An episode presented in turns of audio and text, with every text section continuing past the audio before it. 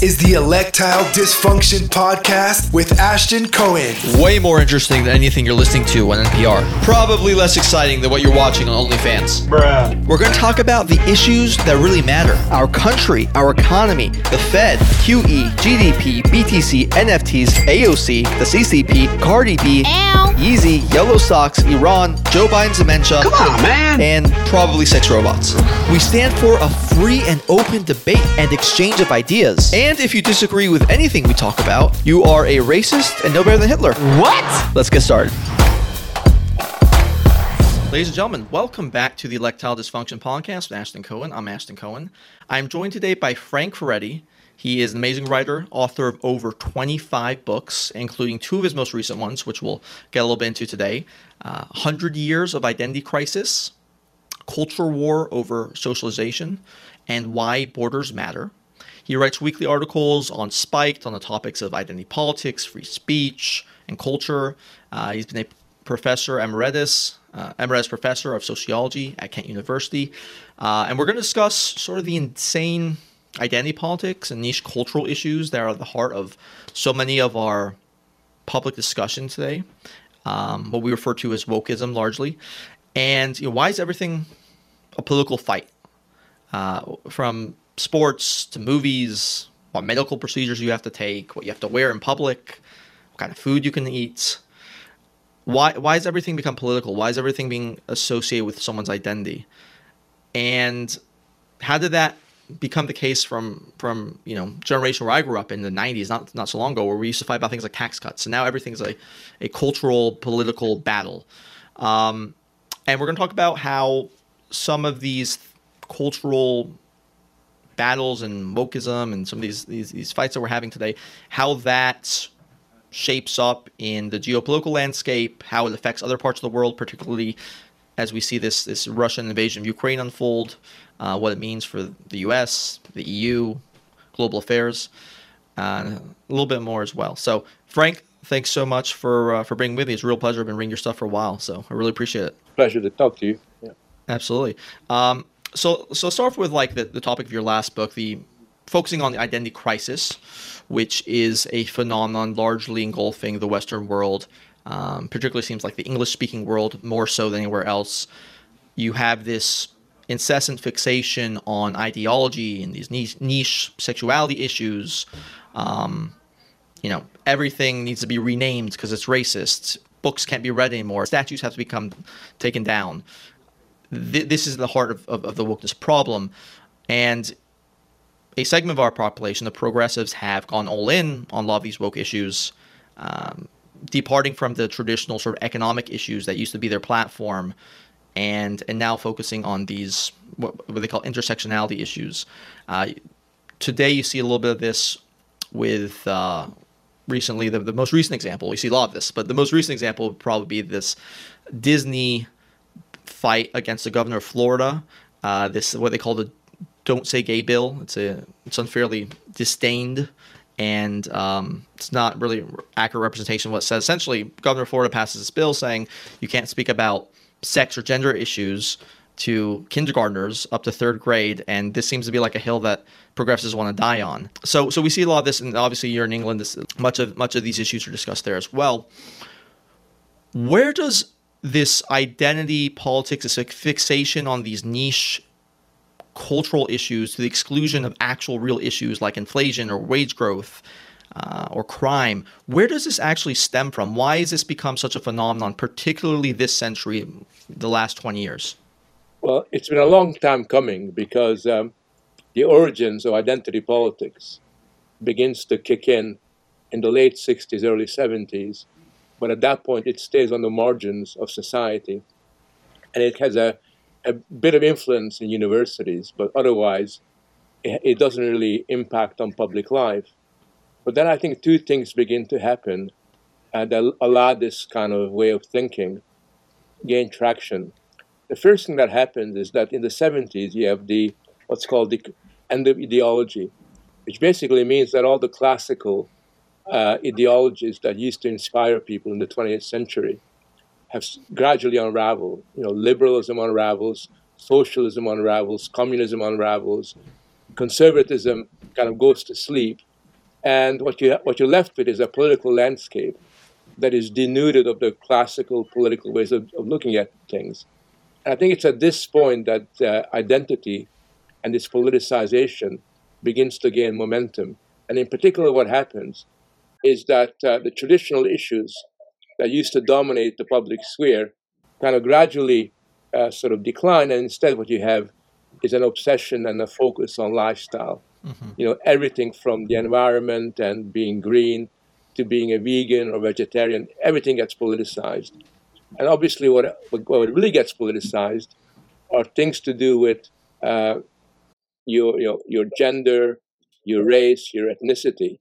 And what, what, what makes this particularly interesting is that what, what underpins this politicization of lifestyle and of your identity is this notion that the personal is political mm. and that the political is personal. So once the once politics becomes so privatized, so personalized, then you're not really that interested in tax cuts. You're really not that interested in the big social issues. You're not very interested in what kind of society you would like to uh, create or build. You're not that interested in the future of your nation or your communities. Your horizon is narrow. And what we've seen uh, in the last 30 years, but particularly this century, is that identity becomes increasingly segmented and then segregated so that people talk only to people like themselves. And not only that, but identity groups begin to fragment and new identities are created. So, for example, you had the, move, the, the movement for gays and lesbians gradually falling apart. Mm-hmm. You had uh, uh, groups of lesbians gradually arguing about, you know, are you a cultural lesbian or are you a, a, a social lesbian? You have right. intersectionality coming in. You have a situation where, in, in Britain, for example, where I live, a lot of trans people and, and a lot of lesbians are having a civil war, fighting each other. Amongst uh, black people, you have this idea of colorism, that people who have light skin mm-hmm. you know, are somehow uh, almost as privileged as white people, and right. therefore there's a kind of estrangement kicking in. And this kind of continuous ghettoization of life becomes so deeply entrenched that after a while we, we lose sight of the fact that the bread and butter issues and the, the really key uh, important issues uh, must have a salience in our, in our world. And that's taken a long time uh, to kind of uh, come in. But there's one, one point just to kind of explain this, which allowed this to occur, because the interesting thing is, which is very seldom discussed, is how did it manage to move away from the universities right. into, into the public sector and then into uh, things like um, the private sector, businesses and corporations. Mm-hmm. And I remember I was in New York before the lockdown. I was involved in a debate, and I explained to people that this is, you know, because a lot of people think that this is just a university phenomenon. It's just a bunch of you know, sort of soft academics getting obsessed. I said to them, there's no institution in the United States that is going to be immune from this. And this guy puts up his hand and says, No, no, no, no, you're wrong, Frank. That's not possible. For example, sports, yeah. American sports will never allow this influence to become internalized. Yeah. And you know, that's before people taking the knee. That's before you have uh, big debates about, you know, sort of uh, trans men competing in women's sports. Mm. And what I'm, you can see is it goes everywhere. And the reason why it goes everywhere is because, particularly in America, but also in the Anglo-American world, the elite, the establishment in political sphere, business sphere, cultural sphere, no longer believe uh, the kind of values that their ancestors or their grandparents believed in. They, they, they, kind of lost faith and confidence in an American way of life or a British way of life. Mm-hmm. And because they lost uh, that confidence, they become estranged and even hostile to the values that uh, their parents and their grandparents grew up with. So, American elites are, are arguably the wokest section of American right. society, even more woke than anybody than anybody else. Similarly in Britain, mm-hmm. and I think they bear the principal responsibility for the proliferation of these ideas. Do you think there's anything in a connection between, let's say, for example, places like Japan and Korea? Uh, these are obviously also democracies. They're also wealthy, right? So, um, you know, they also like some of our our culture, right? K-pop. They make great films, right? Uh, and from what I understand, and I'm obviously not as familiar as, as closely as them, but you can use you can put a lot of different countries in the list. You can even put uh, even France. You know, the the president Macron famously said, "Don't bring your woke American bullshit to France," right? And you see in Central Europe and Eastern Europe, you know, places like Latvia or Lithuania or places like that, they, they don't they don't buy into this this obsession over, you know, speaking incessantly about trans rights or it's not about trans rights. That, that's a euphemism they give. It's not about trans rights. It's it, it's really just these radical gender ideologies and that they're trying to even enforce on children now. Um, so you don't see it in these other cultures. You see it in America. You see it in England. You see it in in Canada. Uh, even places like Australia. It's it's a, and you see it predominantly, overwhelmingly among white liberal elites, right? So is there sort of a connection between and I haven't looked at the, the exact data, but I'm sure it says something along the lines of probably white American liberals or British white elite probably have like the, the least connection to religious observances, taking part in religion, taking part in traditions. Whereas, you know, some of these other cultures, Middle Eastern cultures, Asian cultures, even Central European cultures, they're much more connected to their culture uh, and their religions and their foundations. You think there's a connection there that would explain why it's so much more pronounced in the English speaking world? Well, I, I think the principal driver of this culture historically has been American soft power. And American soft power and, and its constituents mm-hmm. are mainly created in those parts of the United States where the cultural elites have a disproportionate amount of influence. Okay. And that's why you'll find that California and New York uh, are much more steeped in these mm-hmm. uh, ideologies than Idaho or, or any bits of the Midwest or, or the South.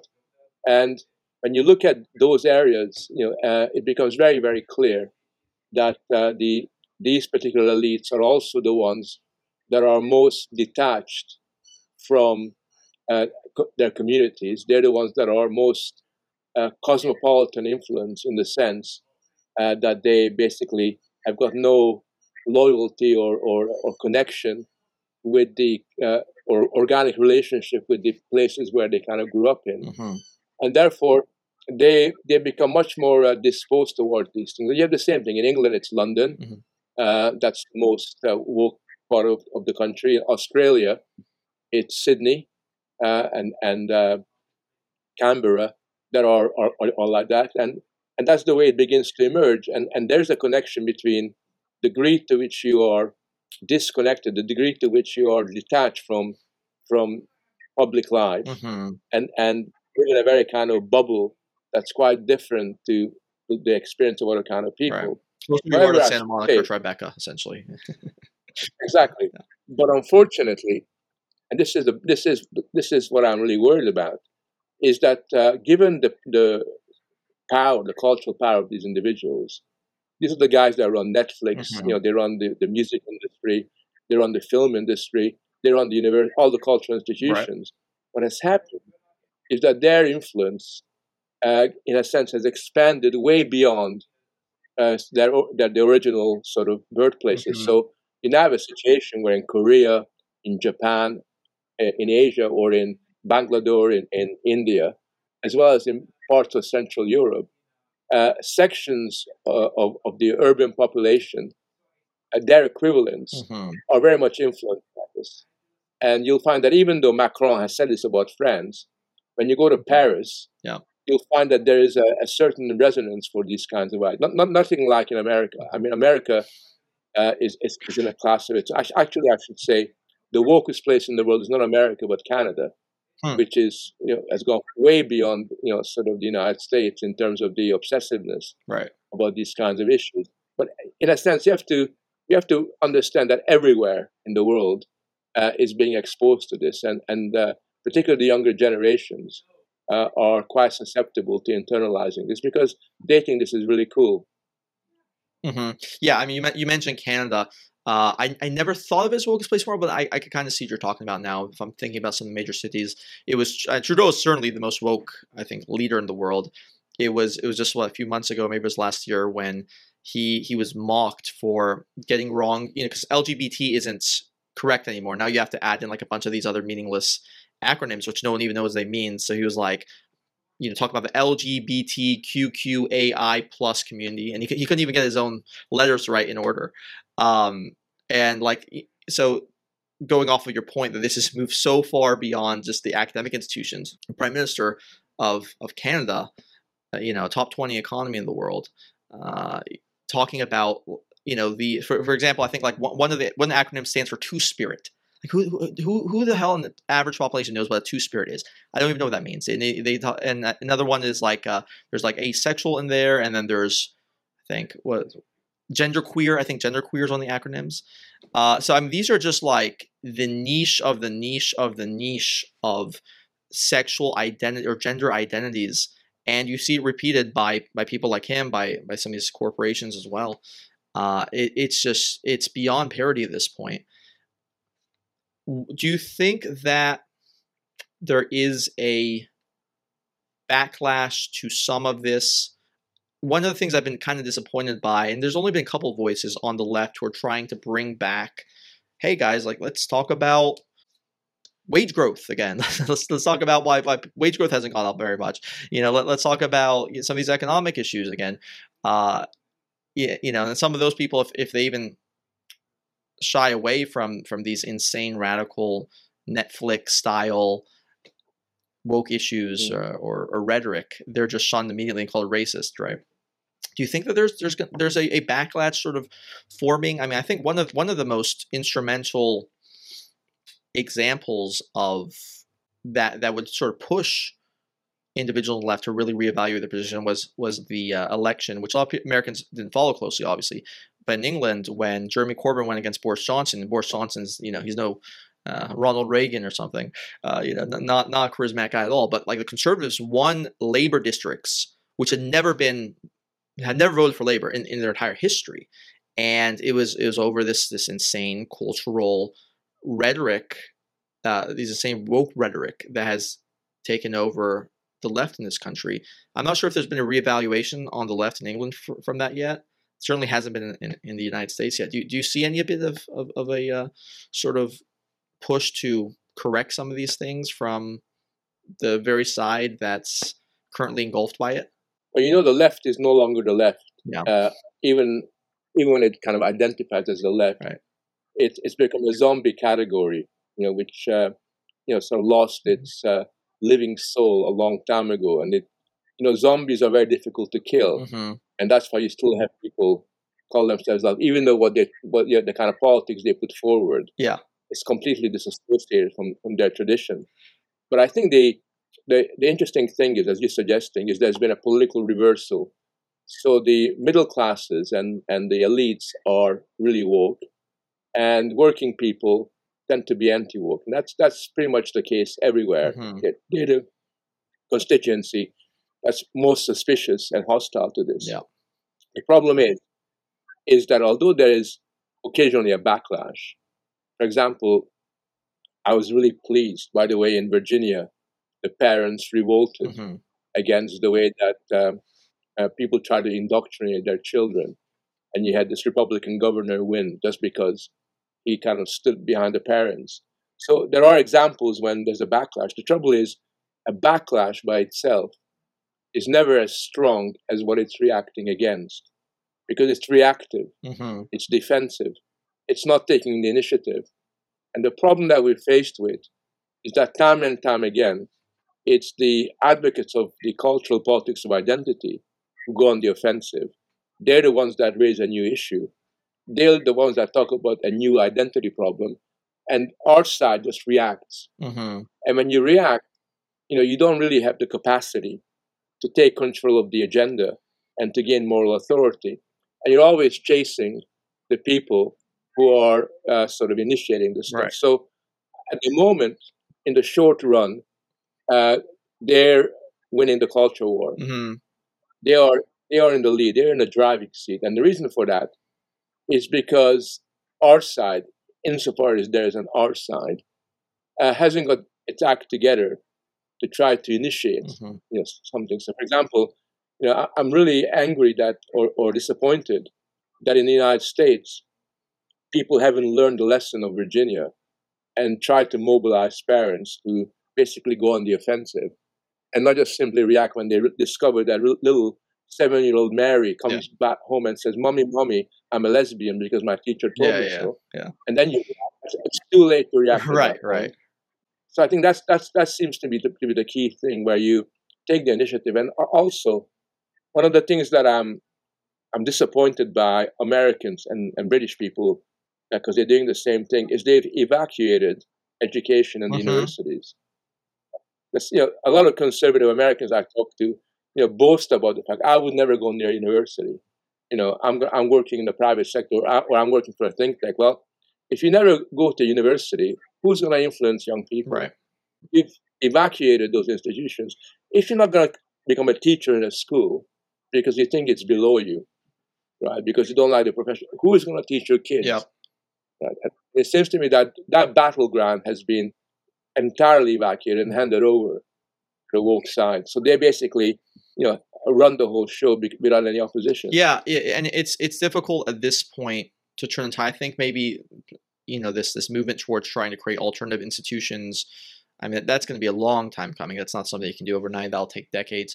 Um, you know, maybe, maybe some of this. um there's been a record amount of children who are homeschooled now. Obviously, internet makes it a lot more accessible and makes it a lot more uh, intellectually rigorous as well because you can you can get information from some of the best sources and some of the smartest people out there.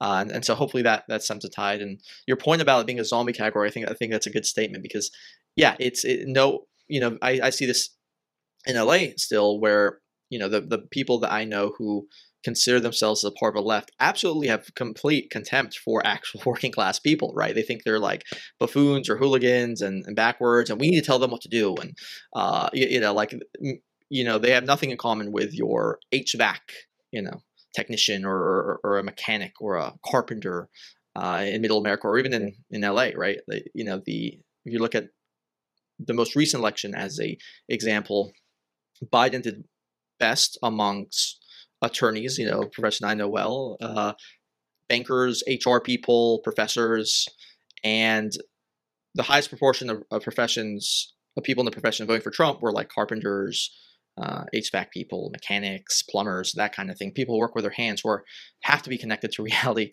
Uh, but yet, you know, it, you, you can think that you're a part of the left even though you agree with every single opinion with the vast majority of billionaires out there, except for Elon Musk, who they now hate. but every single one, you know, they they have a complete alignment with with their opinions on basically everything. But that yet they're still, you know, for the working man, and they have nothing in common with the working man. So that's that's kind of been interesting. I'm not sure doesn't get mentioned enough. It bothers me a little bit that sometimes people can't even see that. I mean, if you want to be a part of the billionaire class or whatever, support some of those values, that's fine you know but you, you can't you can't have it both ways. Do you see some of this cultural stuff? Actually let's, let's talk about the trans thing real quick because that's that's a thing that's that's most discussed now in, in the zeitgeist and the culture and it's a thing that's like thrust upon us most heavily of all the the woke uh, obsessions in pop culture and film. Every show on hbo seems Mhm. like uh, you know I was, I was remarking my my girlfriend she lives in uh, West Hollywood, and on the if you've ever been there, so the the crosswalk in West Hollywood used to be a rainbow flag. Cool, you know, obviously gay area, that's great.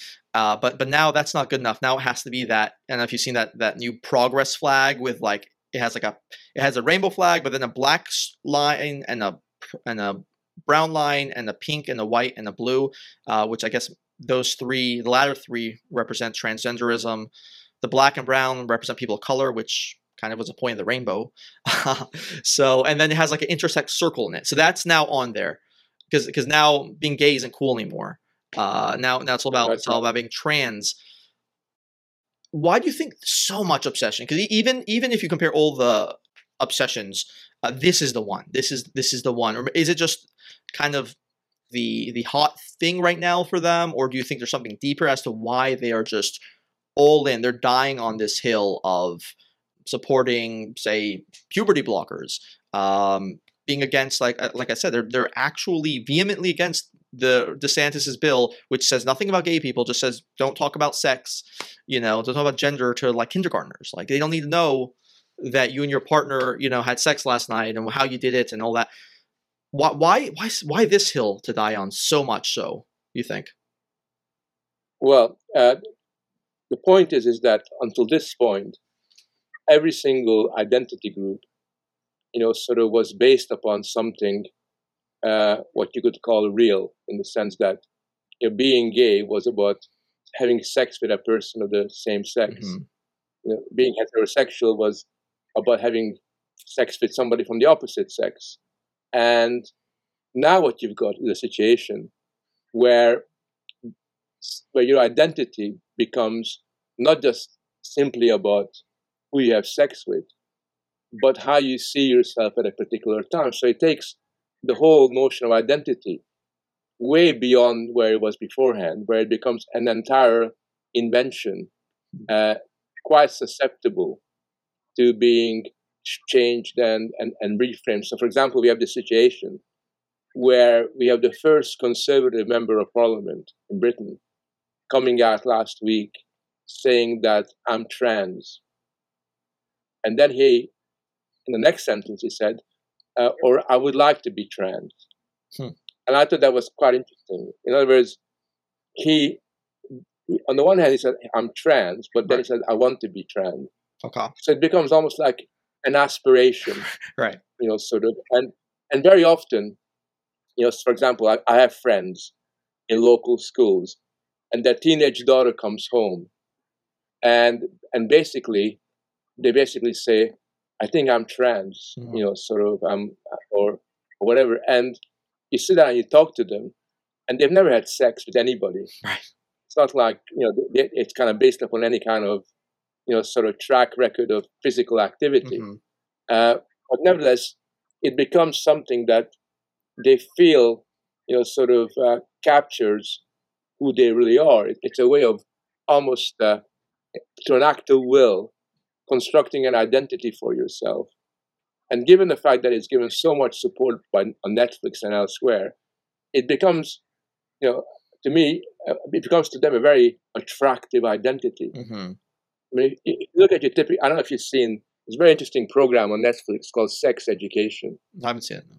I tell everybody, I tell everybody to sort of uh, kind of watch the series. It's got two years. It's gone on for two years, and in the program, uh, it's about school kids, high school kids.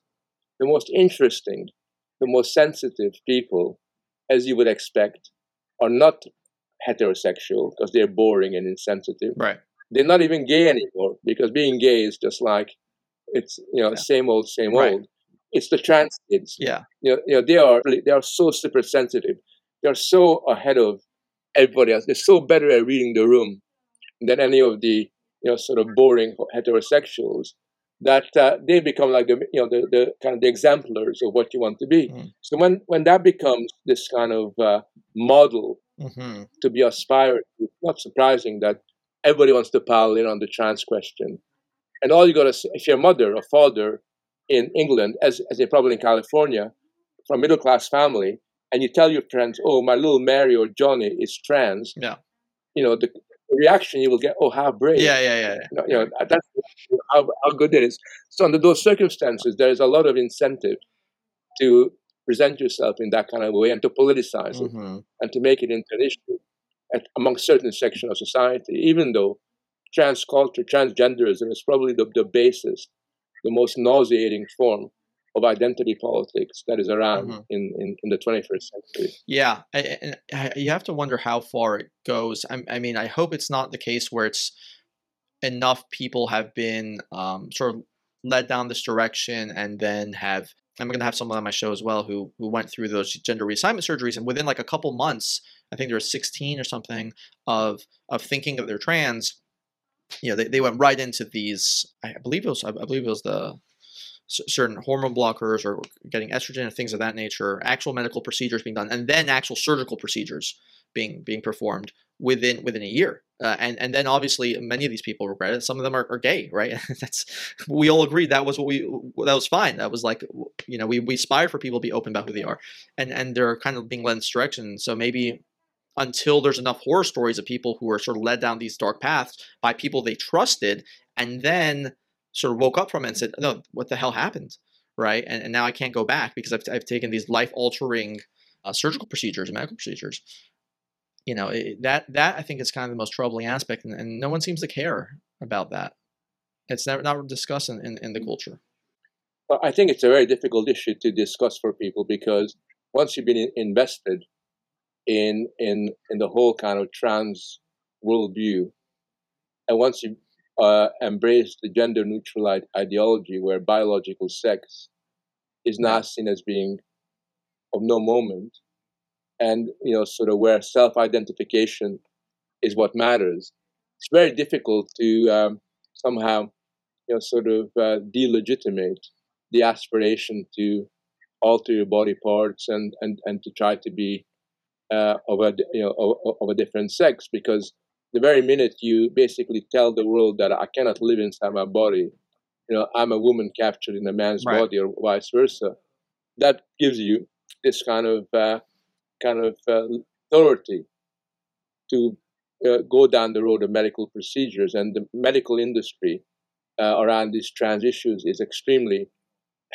extremely greedy and committed mm-hmm.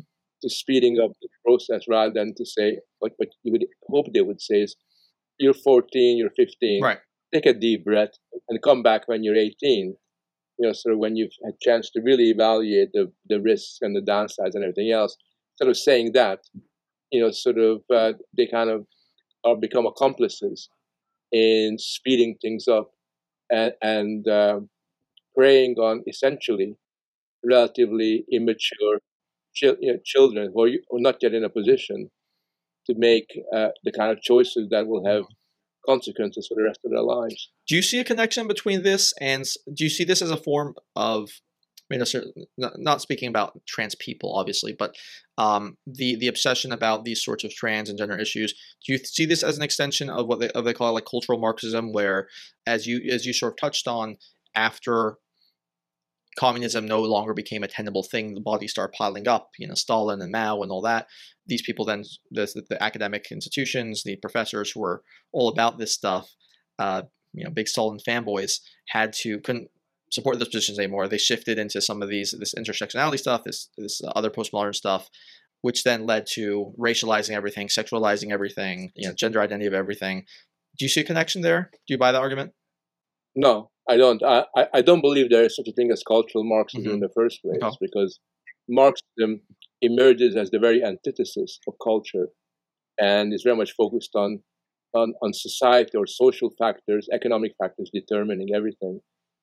I think that uh, it's very much the case. It, it, that is, as I suggested earlier on, it's when ideologies lose their way, including Marxism, and they can no longer influence or shape public thinking, that you have this very strong personalization of politics, where you basically you know you have a political uh, sort of approach that valorizes lifestyles and, and invests lifestyles with political meaning, mm-hmm. just because there is no other focus for for attaching that kind of a meaning.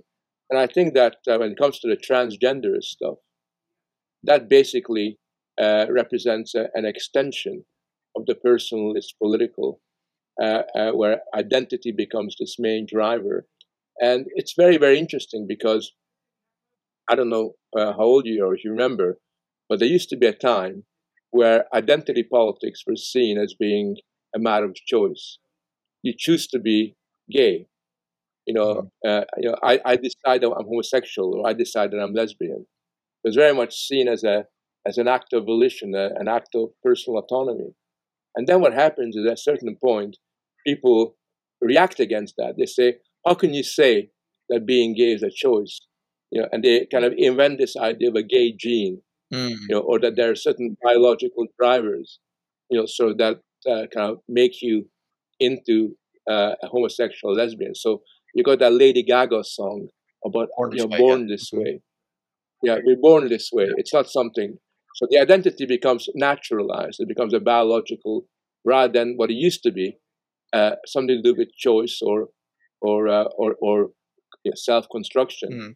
So when identity becomes naturalized and, and, and is underpinned by biological factors, I think it's at that point that the transgenderist element, you know, can gain a, a lot of momentum because it's in that sphere that transgenderism really begins to flourish because if you're born this way, right, right, then that kind of validates your your your your demand, your your affirmation of your identity of a man in a woman, woman's body or vice do do you deny there's biological factors associated with homosexuality? What what's your position on that? Yeah, I I I think that homo, you know, homosexuality, you know, obviously it has got certain, you know, you know in terms of physical that physical attraction of men right. for men and women for women is I think principally cultural and, and principally social. And it's got to do with the way that society arranges itself. It's not some there isn't some kind of inherent uh, biological uh, or genetic or neuroscientific led kind of factor that is kind of responsible for that. Mm-hmm. You're saying there's there's essentially no evidence uh, that we have thus far showing that there's a, a gay gene or anything of that nature that would do this.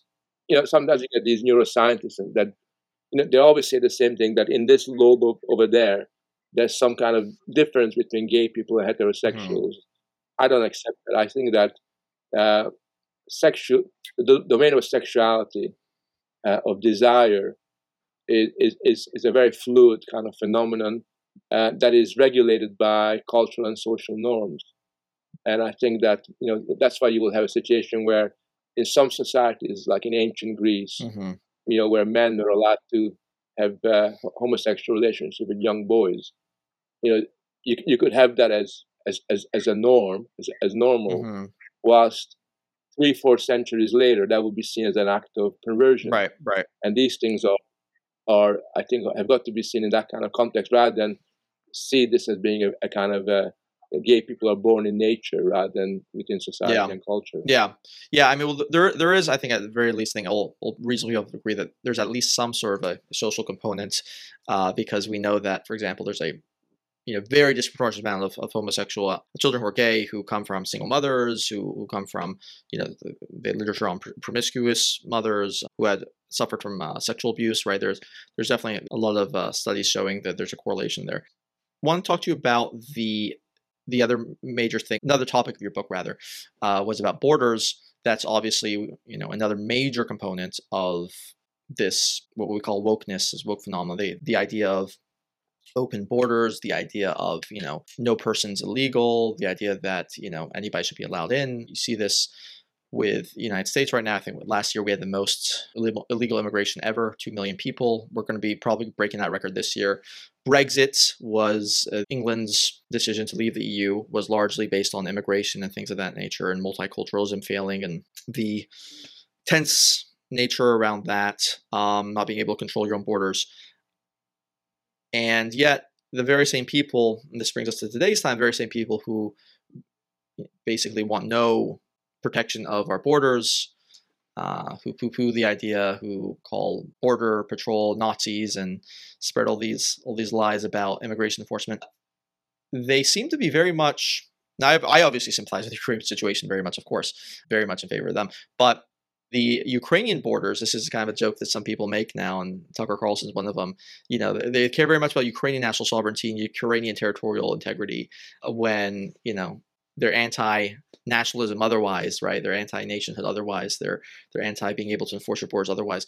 Uh, how do you see, if anything, some of that the the the this, the ideologies we're discussing that are held by the liberal elites so they're not liberal but you know the elites in society who hold these ideologies who run all these cultural institutions and government institutions how do you see that playing out in their response to this ukraine russia situation or coloring their their, their, their response, their rhetoric, their narrative about it? Well, I think that uh, the thing you have to remember is that although the cultural elites are rhetorically 120% against borders, mm-hmm. and they talk about open borders all the time, they're actually uh, not be quite selective about what borders they, they like mm-hmm. and what borders they hate. So I always thought it was very, very interesting that at the same time as they were criticizing Trump for, for building that wall, or trying to build that wall on the Mexican American border, the same people that were shouting and yelling at him were also the same people that were demanding the construction of safe spaces within universities and other institutions. And mm-hmm.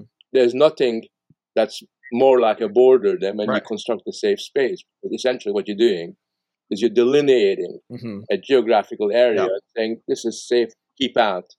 Uh, this is our kind of our kind of place. Real quick, did you follow so the they were very did you follow the um the, the the situation when Seattle in 2020 in the summer where the the, the there was a Chaz or Chop uh, where basically the, the sort of Antifa activists uh, occupied certain areas of Seattle and the first thing they did was ins- was in, install borders around it and then have like armed people around them making sure who gets in and who gets out right so that, that's that's quite funny Yes, I- I think that there's a, there's a kind of selective element Yeah.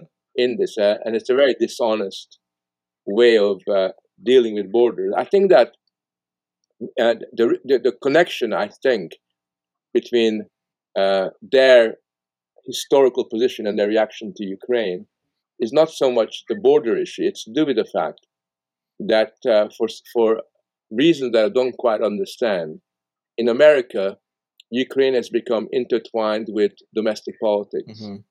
and that that was already evident during the attempt to delegitimate Trump by suggesting that he was a a proxy for Putin. right Uh, and then, in, and in reaction, at the same time, some of the Republicans tried to suggest that the Biden family were just basically, you know, sort of living parasitically from the wealth of Ukraine. hmm I don't know. I mean, I, I- to be honest, I got to the point now where I just don't bother to read any stuff on this because I don't believe anything I read.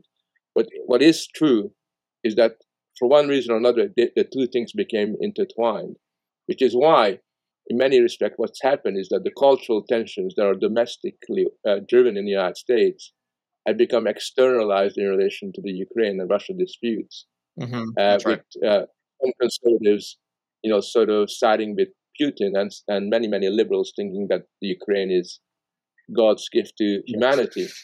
Uh, and, it's, and it's and it's bad because I think we have to look at this tragic development very much in its own terms. I mean, last week I spent a couple of days in the Ukraine. I, I went there to uh, check out for myself Wow. because I, you know, uh, myself and my family were refugees from Hungary Right. in, in a long time ago. So I'm quite sympathetic to the plight of Ukrainian refugees who are fleeing the Russians in the way that we fled from the Russians. I really wanted to see what was really going on there, and, and the, to me the problem is is that instead of trying to sort of objectively evaluate this particular war and, and Russia's invasion of the Ukraine, people in the West try to insert themselves into that. And, Mhm. and from a woke point of view, you know, what they are really, you know, worried about is that, for example, uh, that, uh, you know, sort of there are acts of rape being committed. Mhm. So, so rape culture and Me Too culture hmm becomes kind of rediscovered there. Or a lot of the uh, uh, American newspapers were concerned about the fact that um refugees from Ukraine, from Africa, were not treated in the same oh right way right I saw that yeah as refugees. Yeah. As refugees who were like kind of Ukrainians, and they were always looking for uh, some kind of woke-related Right. issues the angle Mhm. that they could highlight. So, you know, even though there's a, an incredibly corrosive and destructive war going on, with loads of people dying, that was not the key thing. They have Right. to find some kind of a work-related Uh-huh. issue that they could highlight and bring out.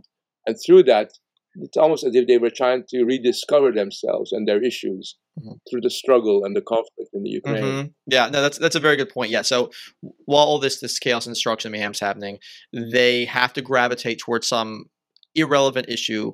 Uh, that, that's probably not even true, but who knows? Even if it were true, I mean, it's it's far down the list of actual like the chaos and and and just humanitarian or anti-humanitarian sort of conducts going on there and the the, war crimes that are going on there uh, by focusing on you know some some story about how African your refugees in the Ukraine aren't being treated as well as much as as well as the white Ukrainians or something. Uh, of course, this this this is also selective, right? Because you don't really hear this sort of uh, outrage when it comes to say the rape that women in Middle Eastern countries are often subjected to, right? There's very very little discussion on that there's been a bit since this Afghanistan thing was in the news, but no one ever talks about the the second class status of women in Iran, for example, right? My mom's home country. Uh, you know, they, they don't get much attention, and and in fact, the the people who are perpetrating these disgusting, brutal, anti-feminist, anti-woman, anti-human rights policies are seen as as not so bad, and maybe we can work with them. Maybe we can make a deal, right? So that's just that's just another interesting uh, uh, aspect of their of their hypocrisy. Do you think that, with respect to some people posit that you know Brexit was a one step that many will follow of sort of the disintegration of the EU. Uh, other people say that maybe we're heading into like more of a decentralized sort of environment or atmosphere in the West. You certainly see in the United States um, places like California and Texas going polar opposite directions. A lot of self sorting, right? A lot of people who are culturally or politically conservative moving to Texas and Florida. Not too many people moving to California, but you see a lot more self sorting.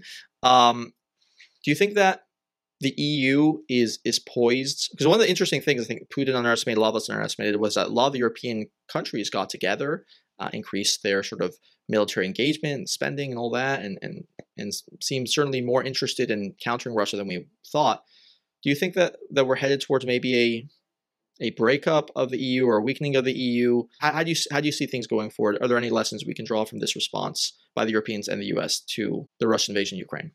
Well, you know, uh, the trends, the geopolitical trends, were already in evidence during the pandemic when you had the emergence of national rivalries as different countries realized that if you're going to get uh, vaccinations and if you're going to be healthy, you cannot rely on international institutions. You cannot rely on the World Health Organization. Mm-hmm.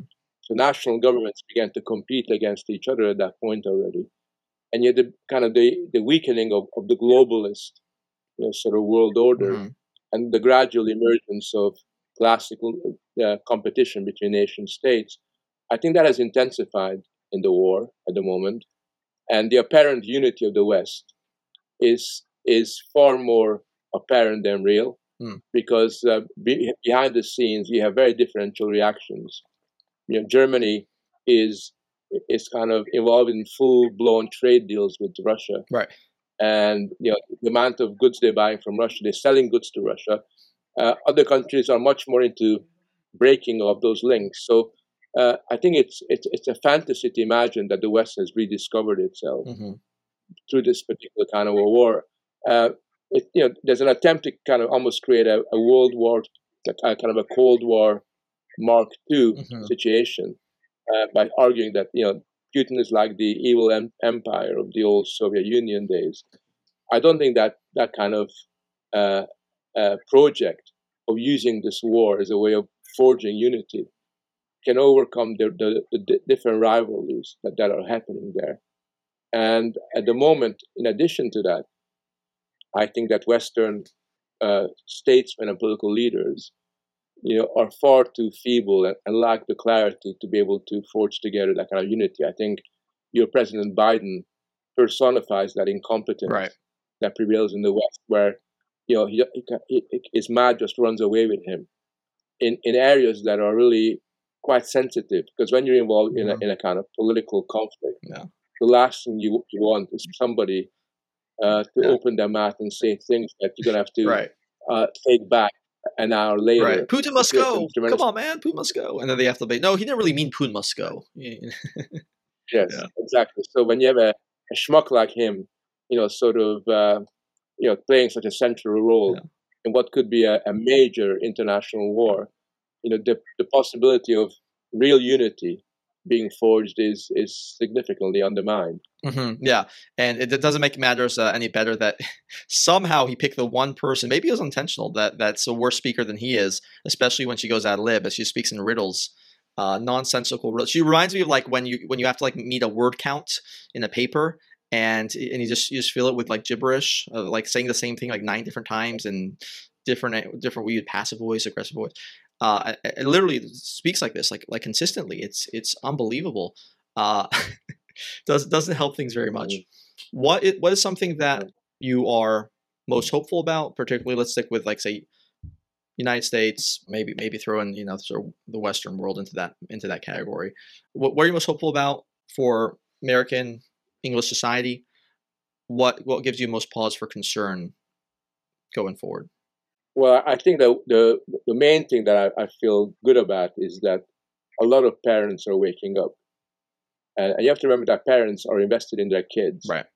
And so a lot of parents that might be indifferent to identity issues in their workplace or somewhere else really begin to freak out when they see that their children is being subjected to this kind of indoctrination mm-hmm. and they are much more likely to react. I, and I think that's a, a, a potential very important area for creating a, a, a, kind of a movement that can make a big impact in the culture wars. Just because you know, sort of you know, parents have, have this complete and uh, and hundred percent commitment to their kids, right. you know, they are going to react once they become aware.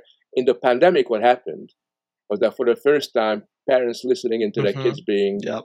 taught by teachers on Zoom, you know, were shocked to realize yeah. the crap that the teachers were, you know, sort of promoting. I know in England, a lot of parents that I know were horrified. They didn't didn't realize the stuff that uh, were be, was being uh, sort of shoved down the throat. Wasn't trigonometry, that's for sure. it wasn't trigonometry. No, no, no.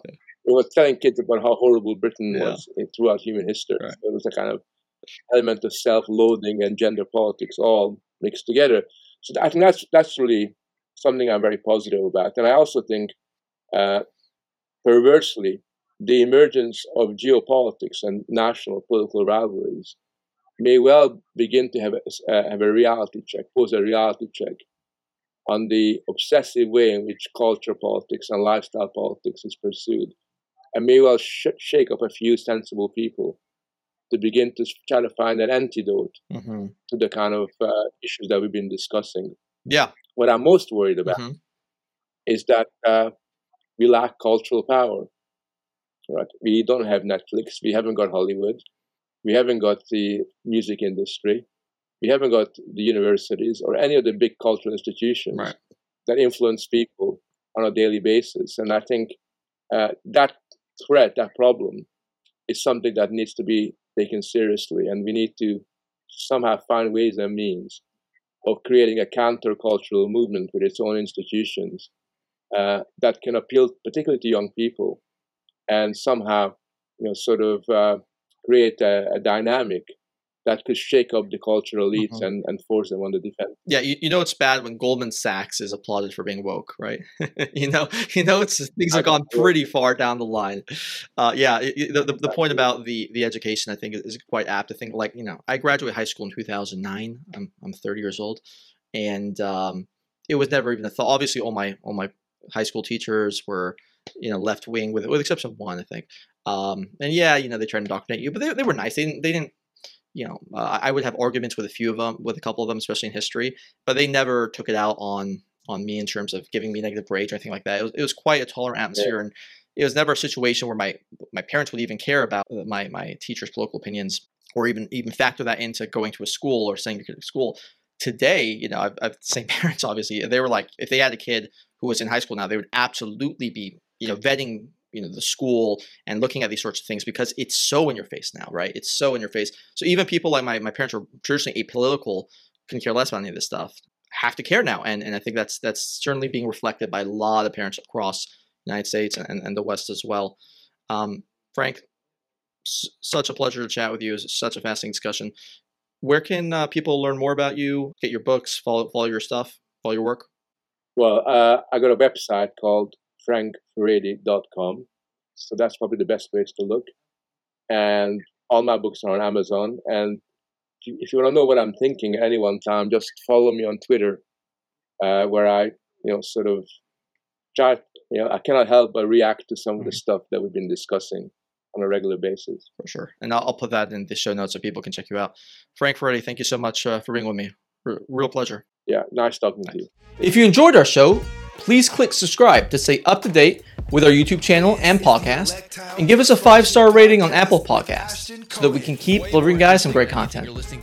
Thanks for listening, and we will be back next week.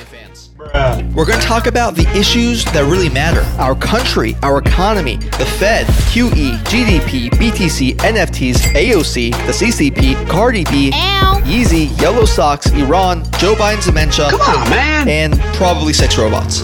We stand for a free and open debate and exchange of ideas. And if you disagree with anything we talk about, you are a racist and no better than Hitler. What? Let's get started.